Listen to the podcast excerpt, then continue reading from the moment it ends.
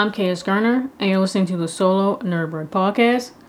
Since I've completed the entire original Inuyasha series, I've started a new anime series, Yu Yu Hakusho, dubbed in English on Hulu.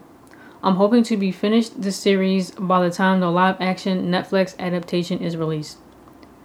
The series tells the story of Yusuke Urameshi, a teenage delinquent who was struck and killed by a car while attempting to save a child's life. After a number of series of tests presented to him by Koenma, the son of the ruler of the afterlife underworld, Yusuke is revived and appointed the title of Underworld Detective, with which he must investigate various cases involving demons and apparitions in the human world. Episode 1 Surprised to be Dead. A 14 year old middle school student, Yusuke, is hit by a car and dies from his injuries, wakes up floating outside his body, and tries to get the medic's attention to no use. Yusuke recalls the day's events prior to his death. Multiple people lecture him about his lack of focus and attendance in school, while most cower from him in fear of his rumored gang affiliation. While walking around town, Yusuke encounters and quickly defeats Kuwabara, who's more of a nuisance than his nemesis. That's when he spots a small boy playing in traffic and saves him from a speeding car, sacrificing his life for the boys. Botan, the underworld's Grim Reaper, visits Yusuke to inform him the boy he saved is fine, but his premature death was unexpected, so there's no place for him just yet in the afterlife. Botan insists Yusuke visit his wake. There he witnesses multiple people actually mourn him. He's surprised those people who always ragged on him actually cared about him. Episode 2 Koenma appears. Botan introduces Yusuke to the king of the spirit realm, Koenma. He offers him an egg that Yusuke must hatch, and either a beast that feeds off negative thoughts and actions will devour him whole, or a guide who feeds off positivity and goodness will appear to return him to his body and life. Once they leave, Botan instructs Yusuke he must inform those closest to him to make sure his body isn't cremated in order for him to return to it once he's completed his deal. Kuwabara has a sense called the Tingle that gives him a strong connection to the spirit world. Just who Yusuke needs to help preserve his body for his return. With only an hour as Kuwabara, Yusuke has to literally fight his way through his former enemy's enemies to reach his friend Keiko in time to save his body.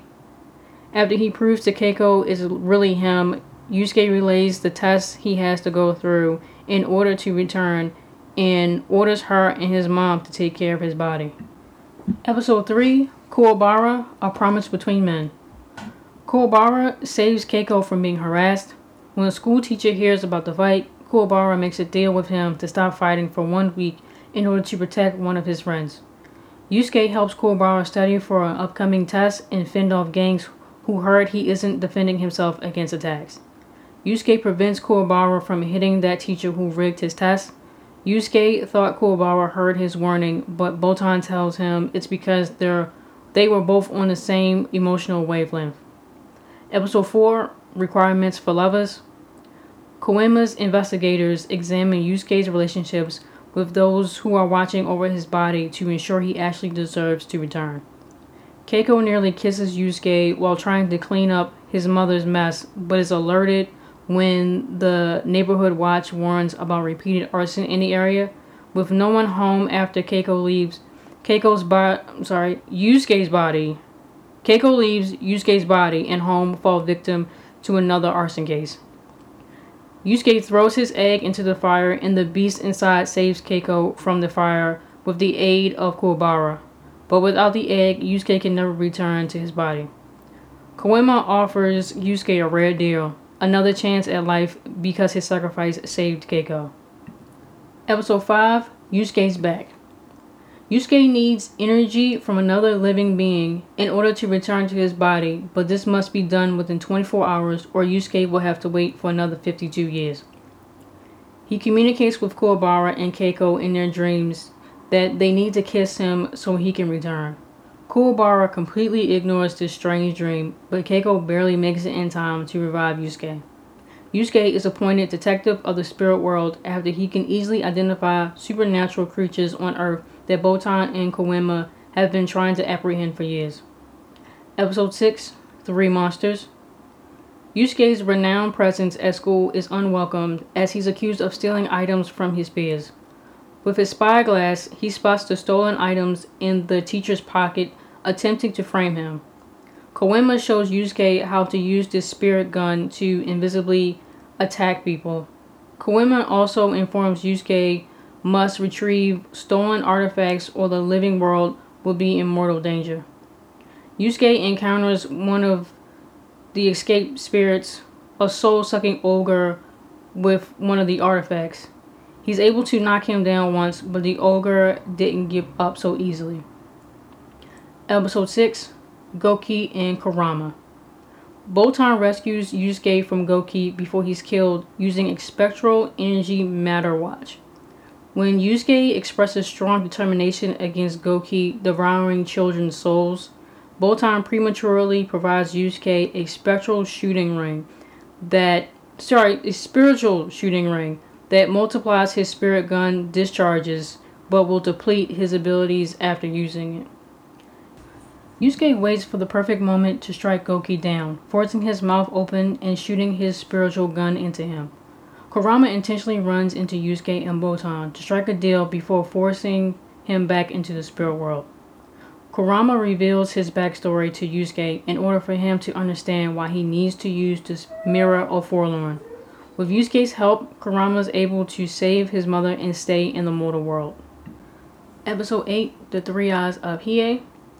Hiei intends to kill Yusuke, so he can't interfere with his plans to use the Shadow Sword, aka the Blade of Demonic Subjugation. He sends out a telepathy signal to Yusuke and Botan that he's kidnapped Keiko but won't return her until Yusuke brings the other two artifacts. Yusuke exchanges the artifacts but is unaware of Hiei's trickery. Yusuke does what he can to fight off Hiei to save Keiko, but when he and Botan become overwhelmed by Hiei's power, Kurama interferes with his attacks. Yusuke strategized an offensive attack with the Mirror of Forlorn against Hiei, knowing he was too fast to attack directly. Episode 9 The Search Begins. Botan sets Yusuke out on a mission to learn a psychic technique, Spirit Wave, from the legendary Genkai before the apparition Rando can steal it from her. Kuwabara is also there to ask Genkai to help decrease his spiritual abilities. The selected contestants, including Yusuke and Kuwabara, must complete a series of tests using their spiritual powers in order to learn the spirit wave technique. Genkai makes an exception for Yusuke when she learns he defeated a dangerous demon in the Dark Forest in order to complete a time restricted and strenuous task. Episode 10 Kuwabara's Spirit Sword. Eight contestants are left to learn the Spirit Wave technique. They must pair up and fight each other either until the death or incapacitation. Kuwabara's spiritual power is so strong he was able to materialize a sword to protect himself out of the wood that broke off his opponent's weapon. Yusuke's opponent is using a helmet that allows him to see in the dark and then uses a basic enhancement technique that allows him to draw in matter around him, strengthening his attacks against Yusuke. Episode 11 Hard fights for Yusuke. Yusuke slips Genkai's cigarette into his opponent's belt in order to track him in the darkness and attacks him with his spirit gun. Yusuke wins his next match by accidentally slipping into a deep puddle of mud when he attacks his opponent by luring in the man's own knives attached to Yusuke's spiritual energy. Episode 12 Rando rises, Kuwabara falls. Kuwabara severely underestimates his opponent's fighting ability when he casts his fireballs at him.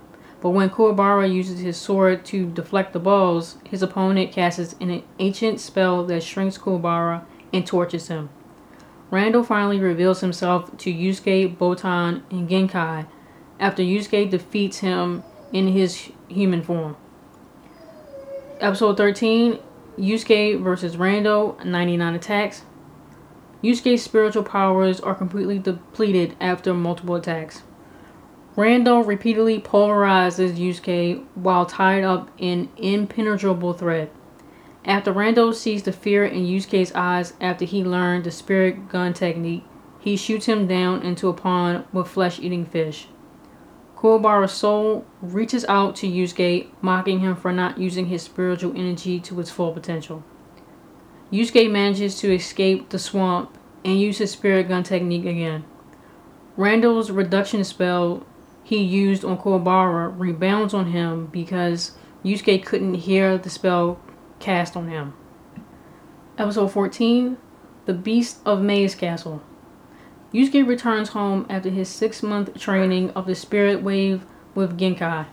On his day off, Yusuke and Kuwabara are warned about an insect invasion that can turn the entire city's population into bloodthirsty, destructive zombies to force the spirit realm doors open to the mortal world. Koenma sends Hiei and Kurama out to help Yusuke and Kuwabara if they want to clean their slate as fugitives. When they enter the maze castle, their teamwork is tested at the gate of betrayal. Episode 15 Genbu the Stone Beast. Yusuke trusts Hiei to race to the lever that stops the ceiling from crushing him and the others. Hiei stalls for information before he finally pulls the lever. Botan is on the task of killing any of the deadly insects she comes across and attacking any humans turned zombie. Kurama expertly defeats Genbu with his Rose Whip, including destroying Genbu's energy source that allows him to put himself back together after being separated during each attack. Episode 16 Byaku the White Tiger. Kurama is alive, but his injuries from Genbu force him out of fighting. Botan struggles with managing the insects and zombies in the mortal realm. Kuwabara stubbornly fights Byaku on his own with his spirit sword he's learned to summon and resize.